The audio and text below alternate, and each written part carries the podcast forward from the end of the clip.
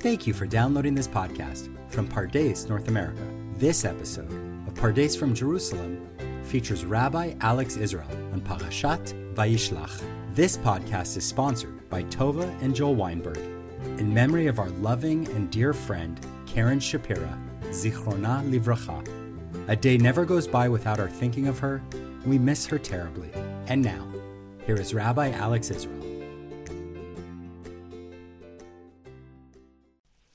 Shalom, this is Alex Israel, and I'm delighted to be with all of our listeners.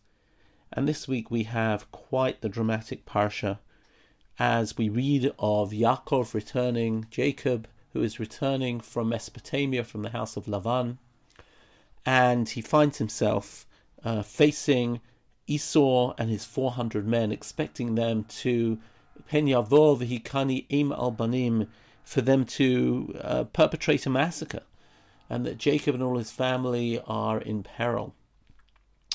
And uh, we have the amazing standoff where where Jacob sends gifts to Esau, and it all ends up with a kiss and a hug. Um, as Rabbi Sacks once called it, the greatest anticlimax in history. I love that. I want to talk about the way that the Ramban, in particular, Nachmanides, sees this particular episode uh, because it reflects a really remarkable uh, strain in rabbinic thinking, and and that is uh, let me try and explain. Nachmanides the Ramban um, employs a technique called Maase Avot Siman Banim. The acts of the forefathers are a sign, an imprint for the children. And what he means by this, sometimes when we learn this, Maase Avot Siman Banim, uh, the acts of the fathers are an imprint for the children, we think it means that uh, Abraham uh, practiced hospitality, so we should also practice hospitality. Um, Abraham um, prayed for Sodom, and so should we. Um, J- Jacob ended up blessing all his children. Um, we should also be inclusive of all of our children and not reject anyone for the family. Uh, things like that. However, this um, notion is not just seen as an act of emulation by the Ramban.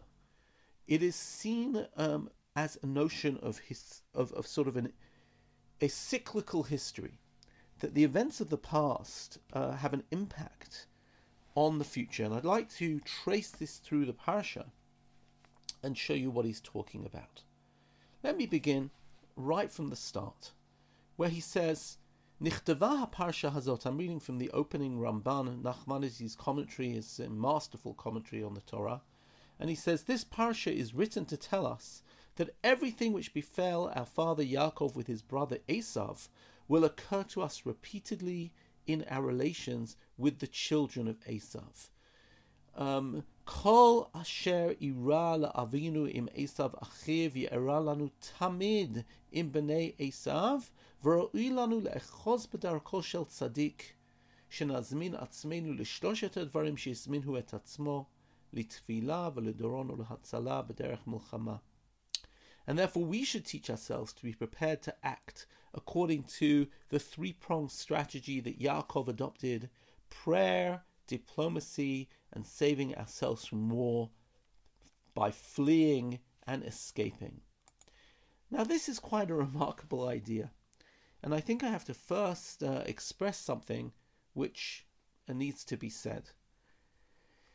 The Ramban is essentially saying that the story of Jacob and Esau, the two brothers who are locked in some sort of uh, competition, competition for supremacy, with the threat and the looming threat of bloodshed hovering always over Jacob's head, is not seen as limited to the particular story of Jacob and Esau. It is in fact seen as reverberating through history, where the people of Israel later, let's remember that Esau is called Edom. The people of Israel had a very, very bloody uh, history with the kingdom of Edom, a kingdom which is in, in the Transjordan, um, in the Arava area. However, later, the rabbis didn't just see Edom as being a kingdom in the Middle East, but rather adopted a personification that Rome was Edom. Rome, the kingdom of Rome, who destroyed the temple, who uh, overwhelmed our, our, our land, who enacted terrible persecutions, including the famous story of uh, the murder of Rabbi Akiva and many, many other scholars uh, in the Hadrianic persecutions which followed the Bar Kokhba revolt. Um, this was somehow seen as Edom. In other words, Israel and Esau recur throughout history, and later on, when the Roman um, Empire adopted Christianity as their official religion, suddenly Christianity became Edom. So we have Esav, the kingdom of Edom, Rome, and then Christi- Judaism and Christianity. This is not something which remains in the past. And therefore, for example, the Ramban is capable of making the following statement. He says, um, because we all know that Jacob comes back from the house of Lavan, and it is he who makes the approach to his brother Esav. He says, Kotomar achile Esav, um, im Lavan garti ve'charad ata. Um, I've been living with Lavan. Go tell uh, uh, Esav that I seek his I seek his favor. And here let's read the Ramban. He quotes the Midrash which says, "Machzik ba'ozne kelev." This is like somebody who grabs a dog by the ears. God said to Yaakov, Esav was busy, with his own business. Why did you bother dispatching a delegation to him? Um, Amalo HaKadosh Baruch Hu ma'alech,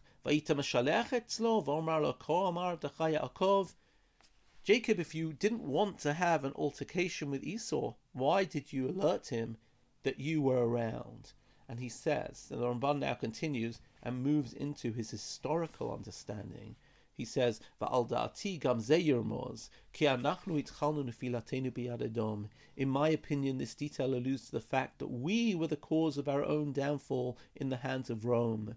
For during the Second Temple period, the Hasmonean kings made a treaty with Rome, and some of the representatives even went to Rome, and this was the first step of our falling into their hands. Um, what the Ramban is referring to is that there was a struggle between two of the Hasmonean kings, Aristobulus and Hyrcanus, and they actually invited in the year 67 BCE, they invited Pompey to Jerusalem, and that began the Roman involvement and control over Jerusalem. So here we see him saying, Wait, why, Jacob, are you inviting Esau to come and confront you? Why did the Jews um, invite the Romans in? However, it doesn't stop here the Ramban continues as he goes through the uh, story. His next comment, his next historical comment, or maybe we should say pan historical comment, um, comes on the scene where Jacob is fearful of Esav, and he says, Im yavo Esav.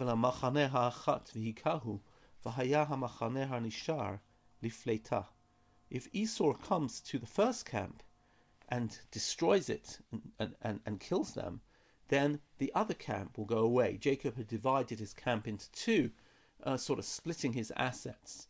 And the Ramban says, the Gamze Yurmoz, always the word is Yurmoz, the idea that you have Pshat, Drush, and Remez. This is Remez, a notion of hinting, illusion. And he says, and this too is an illusion. Esav may, he means again Rome, Christianity, may make plans and decrees which aim at destroying our name completely. But he will succeed only in harming a segment of our people in certain lands. A, a ruler in one land will make laws and edicts against the Jewish property and Jewish lies. And then a ruler in another land will have compassion in his country and will save the remnant. See, Ru'u gam ki gam ledorot tirmoz zot haparsha. Wow. So, in other words, he talks about the fact that though we are persecuted, we are expelled, we suffer Inquisition in one place. Jews uh, escape the Spanish Inquisition and find a home in Turkey or in Sfat or in uh, wherever it might be. Jews ex- escape one land and they, they Jews escape the Holocaust and they find able to build a center in Israel or in the United States. And this is quite something where he makes these uh, this he sees the idea of Jacob splitting his camp and as long even if one segment of the Jewish people uh, suffers a death and destruction, there will always be a continuation somewhere else. This is very resonant.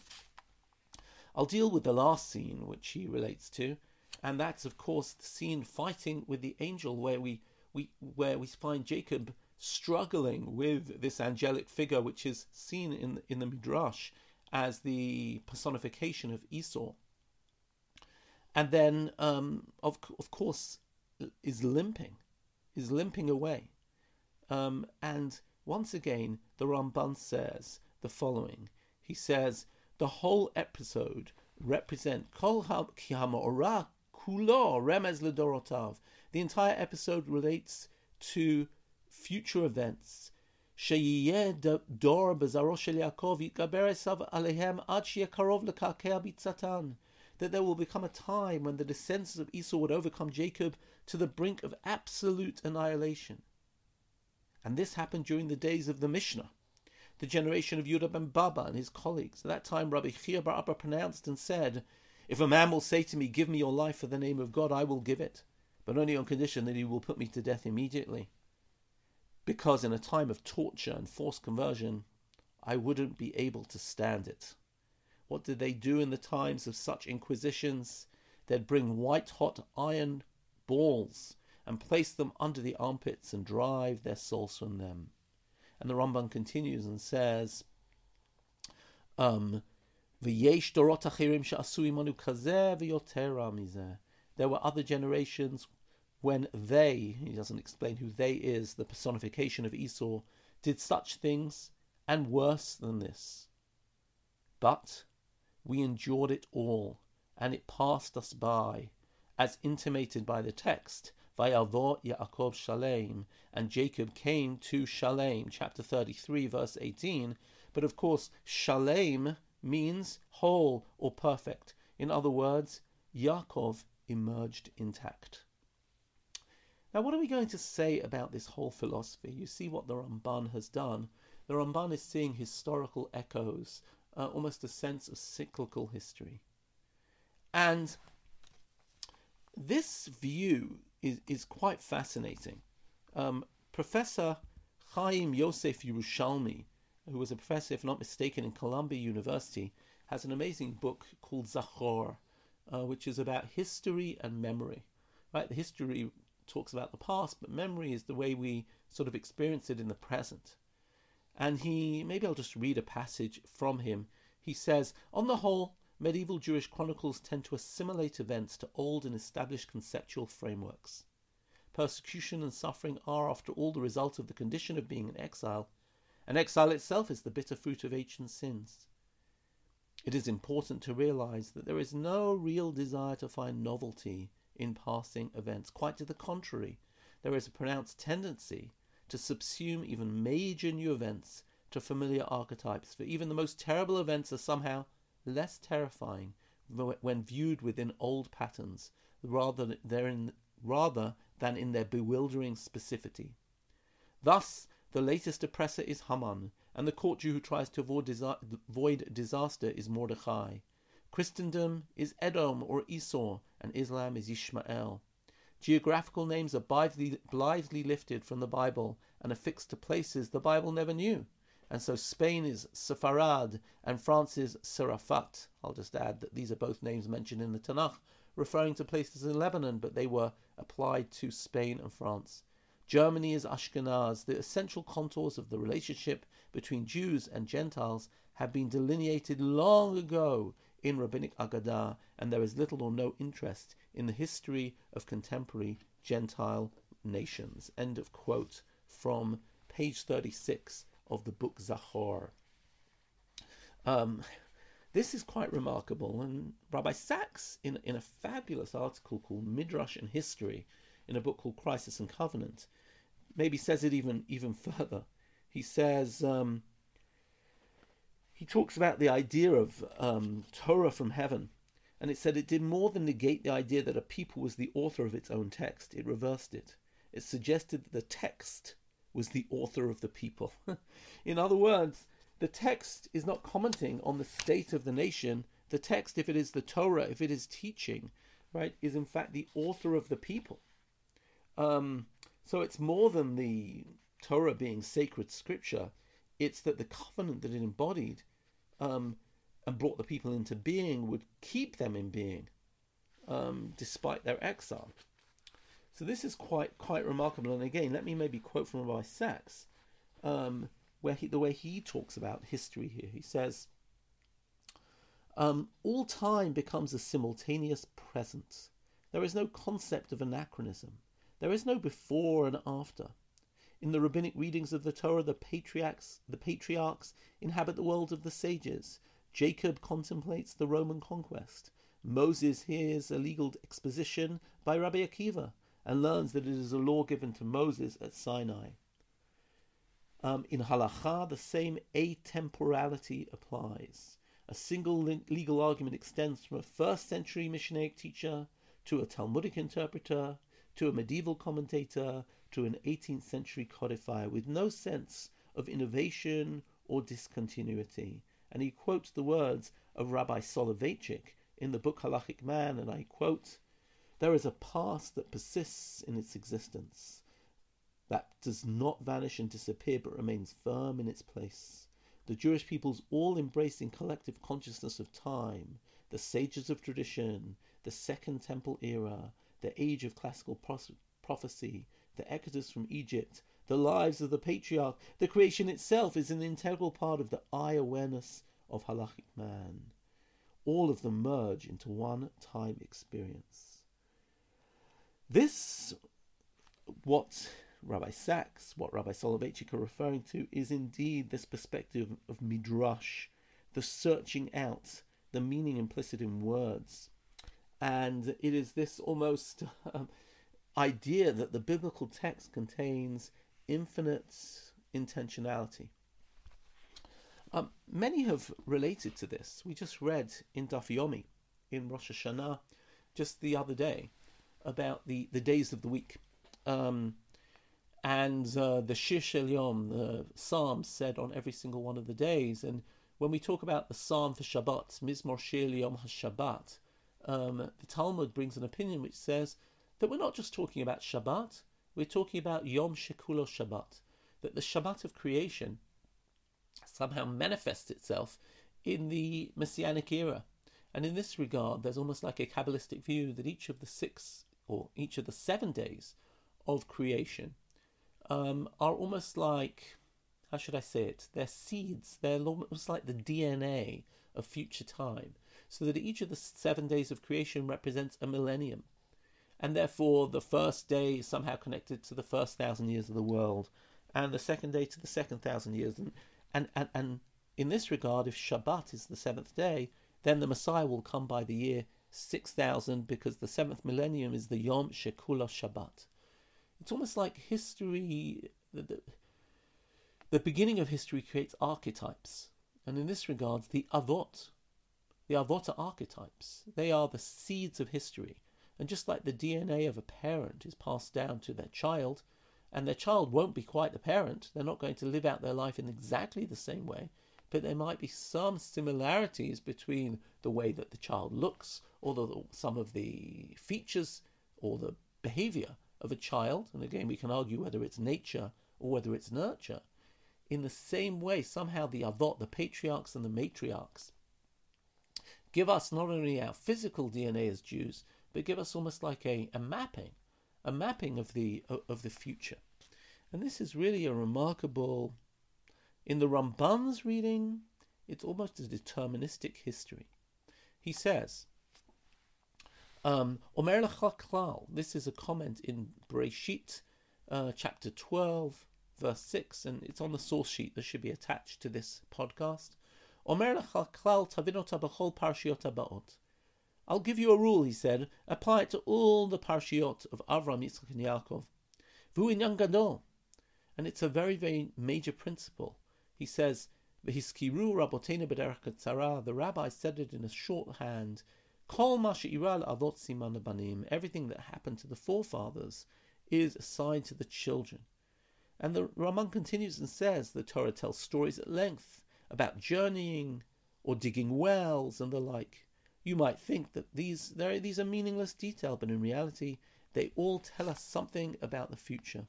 Because when an event occurs to one of the prophets who our forefathers, um, כאשר יבוא המקרה לנביא משלושת האבות, יתבונן ממנו הדבר נגזר לבוא לזרעו. Uh, he will know that it will be decreed to his descendants in some form. The event will take place, no matter what. And that's quite quite an amazing uh, view, uh, which appears here.